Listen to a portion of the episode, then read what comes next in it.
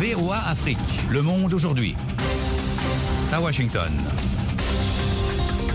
Le monde aujourd'hui, Jean-Roger Billon à ce micro, au sommaire de cette édition du vendredi 17 février 2023. Le Conseil paix et sécurité de l'Union africaine va se réunir pour statuer sur la levée de la suspension du Mali, du Burkina et de la Guinée. Dans l'est de Burkina Faso, cinq personnes dont deux soldats ont été tués lors d'une attaque djihadiste. Au Sénégal, les réactions à propos des tensions et incidents autour du procès contre l'opposant Ousmane Sonko. Il y a des choses qu'on doit éviter au Sénégal. Le plus important, ce n'est ni Macky et ni Ousmane Sonko, mais le Sénégal, car ils sont tous les deux des Sénégalais. Reportage à suivre dans la partie magazine de notre correspondant à Dakar, Seydina Bagay. Le régime militaire en Guinée menace d'interdire les principaux partis politiques après des troubles qui ont fait hier deux morts. Conférence sur la sécurité à Munich, en Allemagne, avant le premier anniversaire de l'invasion de l'Ukraine. Ne manquez pas notre page sport ainsi que la Minute Éco. Pour l'instant, le journal.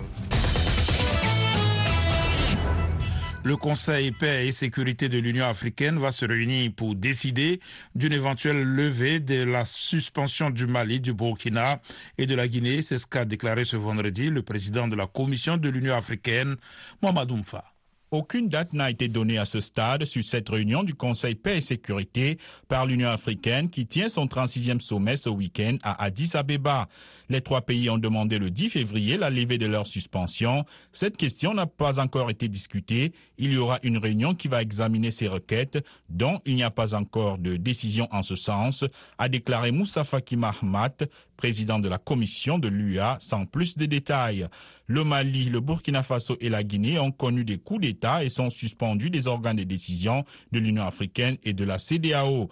Les trois pays ne peuvent a priori participer aux réunions de l'UA. Cependant, les chefs de la diplomatie de ces pays se sont rendus à Addis Abeba où ils ont rencontré leur homologue comorien Douahir Doul Kamal, dont le pays doit prendre la présidence tournante de l'UA. Ils poursuivront les consultations auprès des dirigeants africains et d'un certain nombre de ministres des Affaires étrangères. Le sommet de ce week-end à Addis Abeba doit accélérer la mise en place de la zone de libre-échange continentale. Les chefs d'État de plusieurs pays d'Afrique de l'Est ont appelé aujourd'hui à un retrait de tous les groupes armés d'ici le 30 mars dans l'Est de la République démocratique du Congo, a annoncé la communauté de l'Afrique de l'Est sur Twitter. Cette réunion des chefs d'État de la communauté de l'Afrique de l'Est, constituée de sept pays, s'est tenue en présence des présidents de RDC, Félix Tshisekedi et du Rwanda, Paul Kagame, à Addis Abeba, la capitale de l'Éthiopie, à la veille du sommet de l'Union africaine. Les dirigeants ont appelé à un retrait de tous les groupes armés ainsi que le retour des personnes déplacées en raison du conflit. Toujours à propos de la RDC, Amnesty International a accusé dans un rapport les rebelles du M23 d'avoir tué au moins 20 personnes et violé un grand nombre de femmes en novembre. Le groupe rebelle qui a intensifié son offensive a rejeté ces accusations, affirmant qu'elles font partie d'une campagne de diffamation. Amnesty a déclaré avoir interrogé des survivants présumés et des témoins qui ont décrit des combattants du M23 allant de maison en maison à Kishiché, tuant sommairement des hommes, les hommes adultes et soumettant des dizaines de femmes à des viols. Cinq défenseurs des droits humains arrêtés mardi au Burundi ont été inculpés de rébellion et atteinte à la sûreté intérieure de l'État et écroués selon la Ligue de défense des droits humains, ITK. Cette information a été confirmée par une source pénitentiaire et par des proches. Les militants ont été arrêtés par les services de renseignement burundais alors que quatre d'entre eux s'apprêtaient à prendre un avion pour l'Ouganda. Au Burkina Faso, cinq personnes dont deux soldats ont été tués hier dans une attaque de djihadistes présumés dans l'est du pays. Le point avec Nani Talani. Jeudi, plus d'une centaine d'hommes armés ont attaqué la localité de Partiaga dans la province de la Tapoa dans l'est du pays. Cinq personnes, trois civils et deux soldats sont tombés, soutient une source sécuritaire. Plus d'une quinzaine d'assaillants ont été neutralisés par des soldats et des volontaires pour la défense de la patrie ou VDP, supplétif de l'armée. Dans une déclaration, la société civile et d'autres organisations réunies à Djapaga, chef-lieu de la province, appellent les autorités à agir pour desserrer les taux des groupes armés sur les communes pour éviter le pire. Plus d'une cinquantaine de personnes ont été tuées par des personnes que nous n'avons pas encore identifiées et qui continuent de nous faire craindre le pire, a déploré leur porte-parole, Konjoa Pierre Yoni. Selon lui, l'administration n'opère plus que dans deux villes de la province, Diapaga et Contiari. Toutes les autres communes sont sous influence des djihadistes qui dictent leurs lois aux populations. Au Niger, au moins 17 soldats ont été tués lors d'une embuscade tendue le 10 février par un groupe d'hommes armés terroristes dans l'ouest du pays à la frontière avec le Mali. Selon un nouveau bilan établi ce vendredi par le ministère nigérien de la Défense, un précédent bilan faisait état de 10 morts.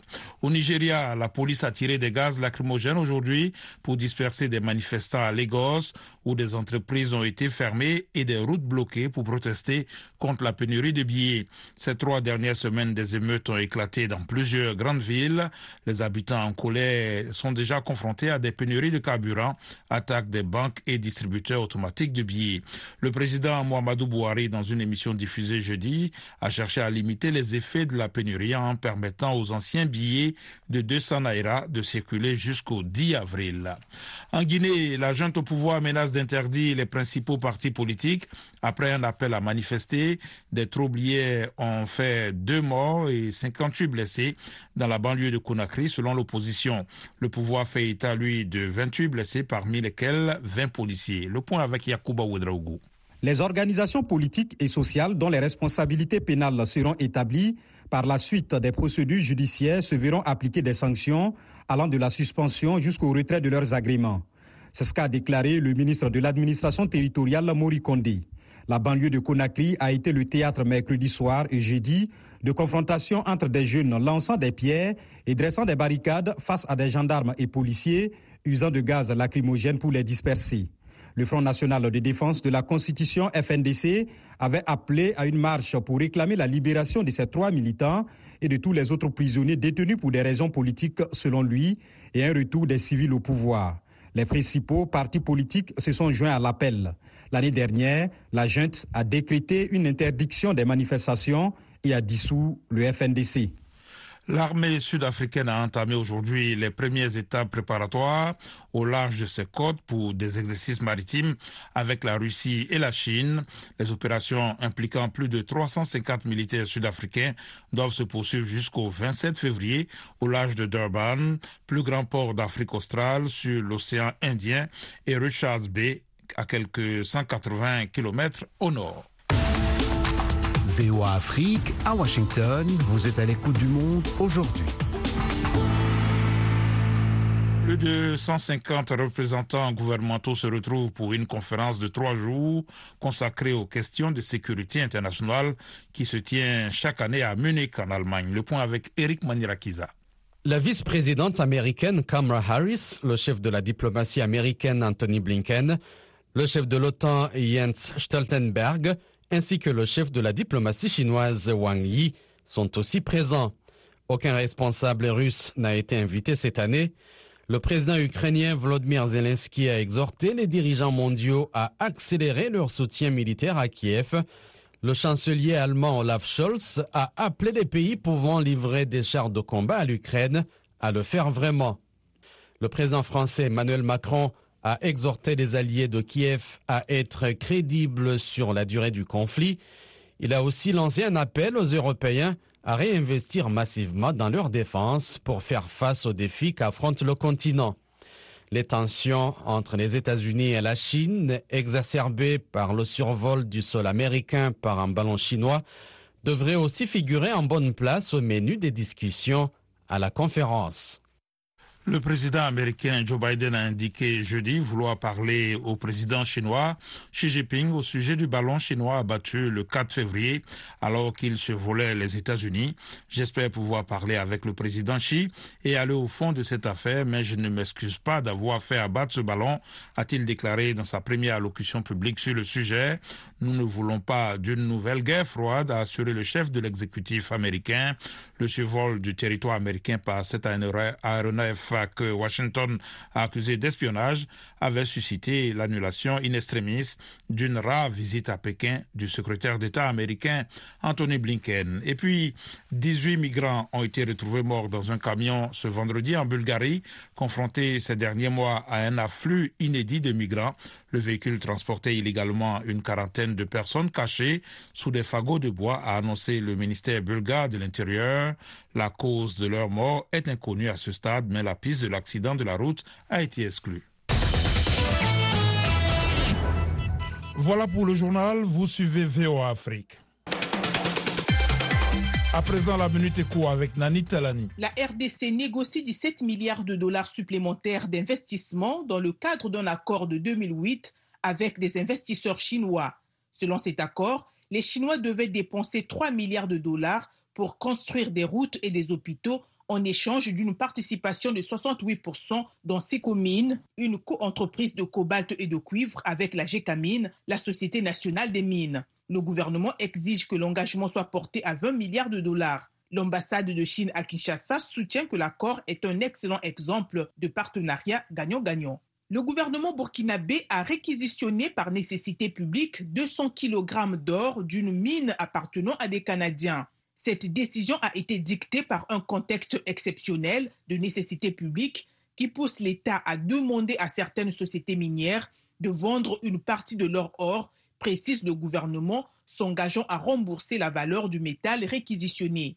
Terminons par la Côte d'Ivoire qui a rouvert ses frontières terrestres qui étaient fermées à cause du Covid-19. Pour les habitants de Noé, localité ivoirienne proche du Ghana, c'est la fin du calvaire. La plupart des jeunes de Noé sont des commerçants qui se rendent au Ghana voisin pour acheter des produits de leur commerce. Si la frontière ivoiro-ghanéenne, longue de presque 700 km, est fermée, le commerce y est impossible et les rentrées d'argent inexistantes. Place maintenant au sport avec Yacouba Ouedraogo. Bonsoir Yakou. Bonsoir Jean-Roger, bonsoir à tous. Une fois n'est pas coutume, nous parlons de sport mécanique. Ce week-end aura lieu le Grand Prix de Dakar. Oui, c'est une compétition de motos, scooters et voitures prévue demain samedi et dimanche dans la capitale sénégalaise. Pour en parler, nous avons joint à Dakar Maudo Girandou, promoteur de cette compétition. Nous sommes une association sportive culturelle qui s'appelle le Trophée Organisation. Nous organisons depuis 2002 des compétitions sportives et culturelles.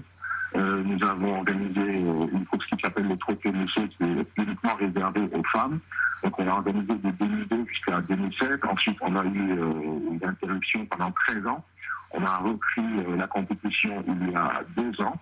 Et malgré euh, ces problèmes de Covid, donc on a dû tout arrêter. Aujourd'hui, nous sommes en train de préparer le premier Grand Prix de Dakar. Nous allons réunir euh, des hommes, nous allons réunir euh, des femmes, il y aura également euh, des jeunes. Nous attendons 24 concurrents en voiture que ce soit des hommes ou des femmes. Nous attendons 12 pilotes moto et 12 jeunes en scooter. Alors ce week-end sera également animé par des artistes euh, lors des pauses, parce que le samedi, euh, la compétition va démarrer à 8h du matin pour finir à 18h. Cette compétition a un volet social. En quoi cela va consister cette année? Nous avons rencontré euh, les gens du village SOS, le village d'enfants. Donc, ce sont des, enfants qui se trouvent dans des difficultés. Ils sont dans différentes régions du Sénégal. Et nous, notre association a commencé à soutenir euh, le SOS d'enfants. Alors, c'est très très simple. Toutes les personnes qui vont venir euh, durant ce week-end seront priées d'apporter euh, soit du lait, soit des cahiers, des couvertures, des chaussures. Que chacun puisse faire un geste par rapport à ces enfants qui sont en difficulté. Maudo Girandou, promoteur du Grand Prix de Dakar. NBA ici aux États-Unis, les Bucks enchaînent une douzième victoire. Les Bucks ont gagné à Chicago 112-100. Ils étaient cependant plus soucieux de connaître la gravité de l'entorse du poignet droit dont a été victime Gianni Antetokounmpo que de célébrer cette douzième victoire d'affilée Le double MVP 2019 et 2020 s'est blessé après avoir heurté le poteau du panier en tentant de contrer un tir de Kobe White. Milwaukee recolle à une victoire du leader Boston. Chicago demeure 11e après cette sixième défaite consécutive, deux rangs derrière Washington, vainqueur de Minnesota 114-106. Minnesota justement demeure huitième à l'ouest où les Clippers ont chippé la quatrième place des Suns en s'imposant à Phoenix 116-107. Page des sports VO Afrique signée Yakuba Ouedraogo.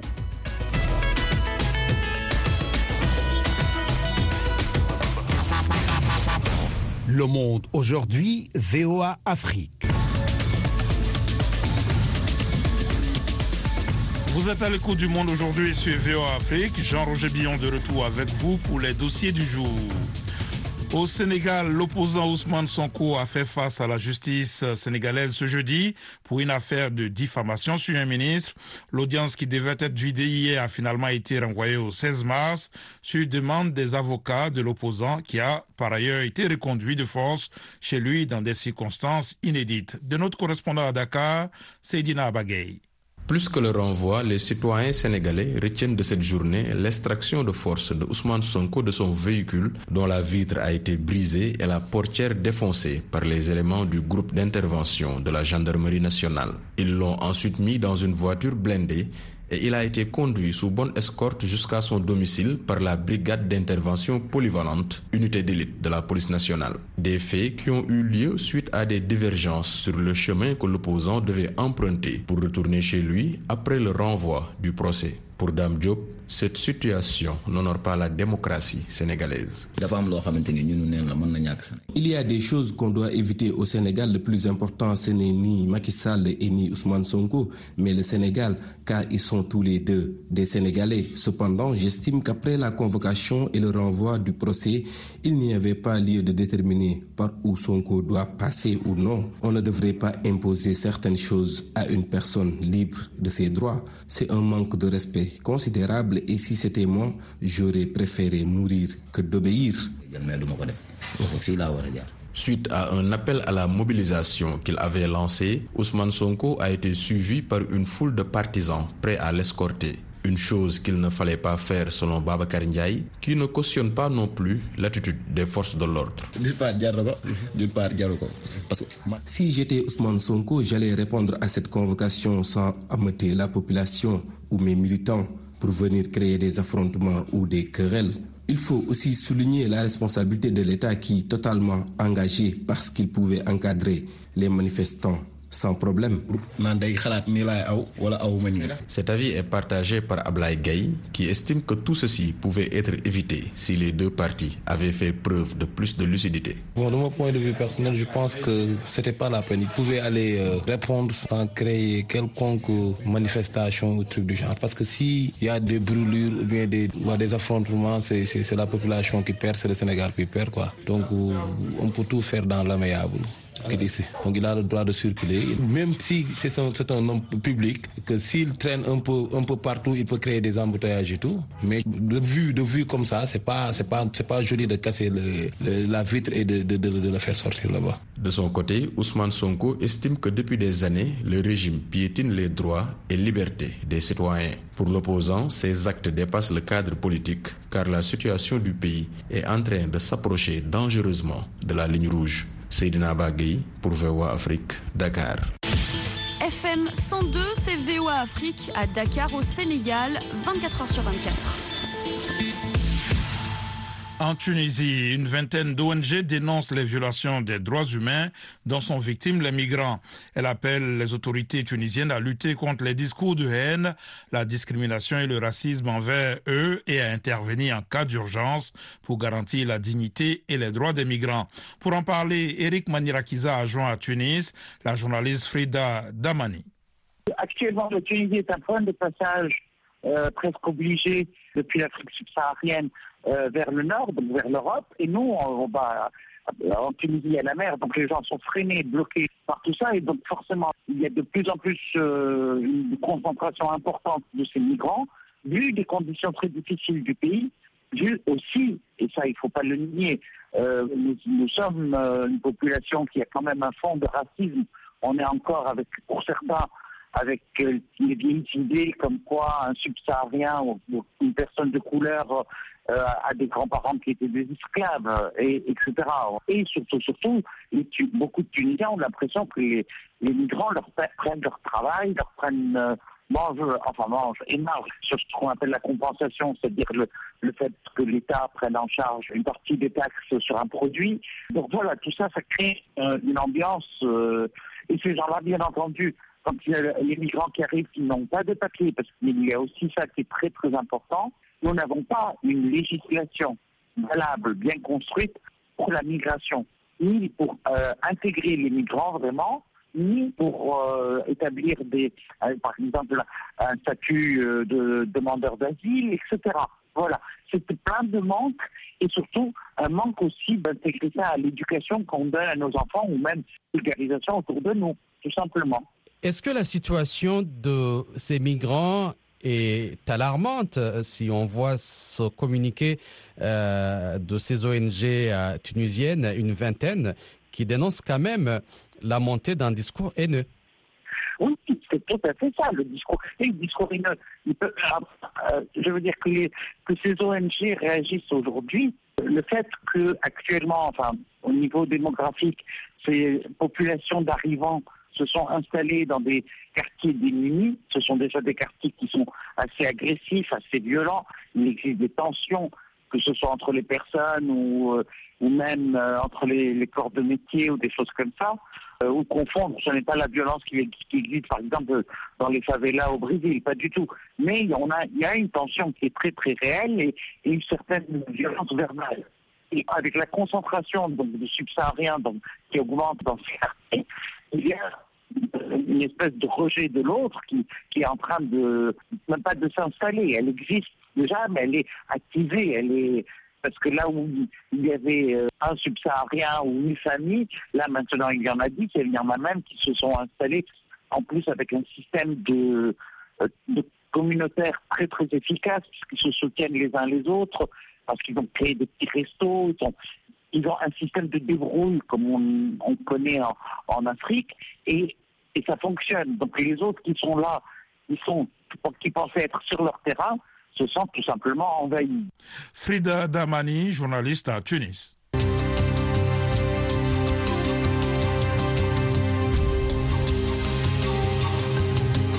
Au Kenya, les forces de sécurité ont lancé une opération pour éliminer les bandits de la région de la vallée du Rift dans le nord du pays. Les critiques craignent que l'opération menée par la police, soutenue par l'armée, ne donne lieu à des abus et des dérapages. Le reportage de Mohamed Youssouf depuis Nairobi et la narration de Rosine Monezero.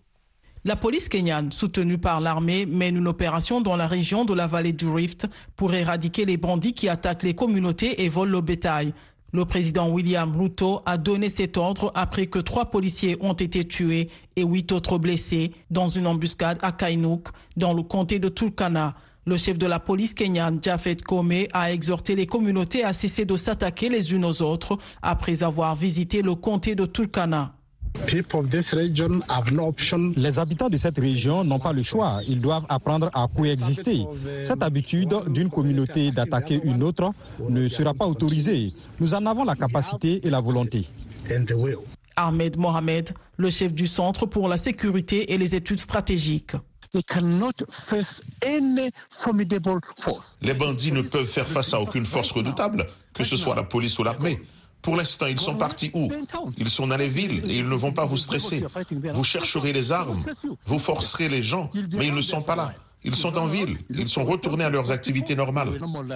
Le gouvernement leur a donné trois jours pour rendre leurs armes. La semaine dernière, des bandits présumés ont pulvérisé des balles sur un véhicule transportant des passagers, tuant trois personnes, dont un étudiant, dans le comté de Turkana.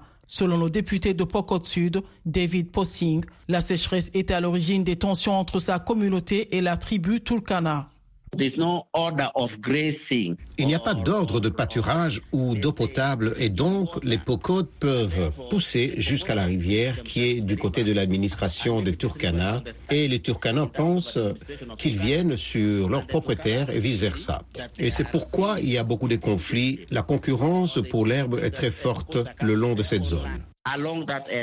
Le conflit pour les pâturages et l'eau pour les animaux a augmenté. La sécheresse a touché 23 comtés, dont Baringo, Laikipia, Samburu, West Pokot et Turkana. Le député de Pokot Sud, David Possing, craint que l'opération de sécurité n'apporte plus de problèmes que de bienfaits à la population.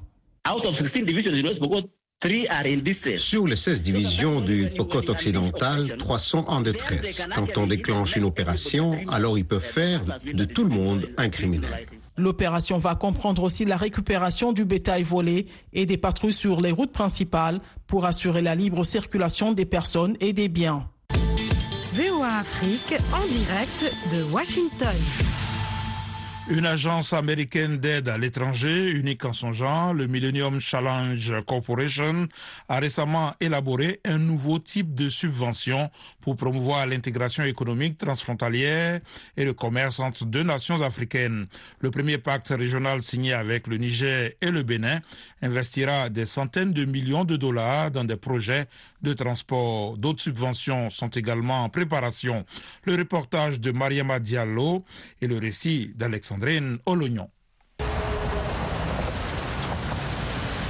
S'écartant des accords bilatéraux entre les États-Unis et les différents pays, le pacte régional d'un montant de 504 millions de dollars va se concentrer sur la réduction des coûts de transport entre le port de Cotonou au Bénin et Niamey, la capitale du Niger. Mais ce n'est pas tout, selon Mahmoud Ba, directeur général adjoint du Millennium Challenge Corporation au MCC.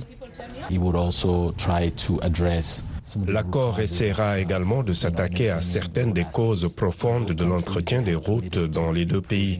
Il y aura donc des réformes politiques et institutionnelles autour de l'entretien routier qui veilleront à ce que ces fonds soient destinés aux routes qui ont réellement besoin d'être entretenues.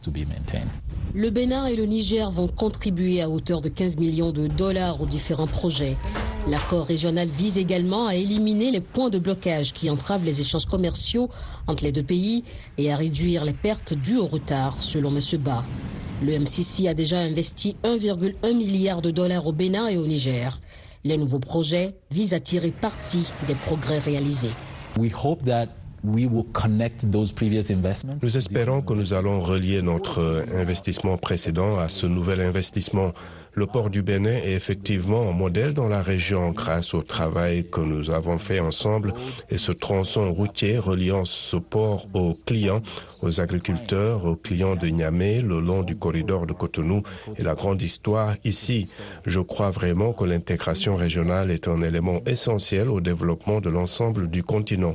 Monsieur Ba revient tout juste du Mozambique où il a signé un aide-mémoire engageant Washington et Maputo à travailler sur un accord plus tard cette année pour protéger les zones côtières mozambicaines. Le Mozambique est un pays qui est confronté aux effets négatifs du changement climatique. 65% des Mozambicains vivent sur la partie côtière du pays qui a 2300 km de côte et est frappé chaque année par des cyclones de plus en plus violents. Il y a environ 4 ans, le cyclone Idaï a tué des centaines de personnes au Mozambique, au Zimbabwe et au Malawi et déplacé des millions de personnes dans ce que les Nations Unies ont appelé l'une des pires catastrophes climatiques de l'histoire de l'Afrique. Le MCC a récemment mis fin à l'octroi de subventions au Burkina Faso après un coup d'État. Quand on voit un coup d'État dans un pays, surtout un coup d'État militaire, cela remet en cause le modèle et ce qui est pour nous considéré comme une ligne rouge. Nous ne pouvons pas faire face au Congrès et dire euh, nous devons soutenir ce pays alors qu'en fait nous voyons une tentative ou une confiscation de la Constitution par un groupe euh, de forces militaires. Le MCC travaille à la signature d'un contrat avec la Sierra Leone cette année pour aider à rendre son secteur énergétique plus fiable et l'électricité moins chère. Parmi les autres bénéficiaires figurent la Mauritanie, le Togo et la Gambie. Le Sénégal est pressenti pour diriger le prochain accord régional. Eric Manilakiza avec vous. Dans l'Amérique et vous, l'incident du ballon chinois abattu le 4 février alors qu'il survolait les États-Unis a provoqué un nouveau refroidissement des relations entre Washington et Pékin. Le président Joe Biden a assuré ce jeudi dans son adresse aux Américains que son pays ne veut pas d'une nouvelle guerre froide. Quel pourrait être l'impact sur l'Afrique, un continent de plus en plus convoité par les deux pays Comment tisser des relations saines dans l'intérêt de l'équilibre mondial nous en parlons dans l'Amérique et vous avec nos invités ce soir à 19h05 en temps universel sur VOA Afrique et voaafrique.com. Le Monde aujourd'hui, c'est la fin de cette édition. Merci de l'avoir suivi. Jean-Roger à ce micro, à la mise en onde Michel Joseph. Un grand merci à la rédaction et à toute l'équipe de production. Prochain journal dans une heure.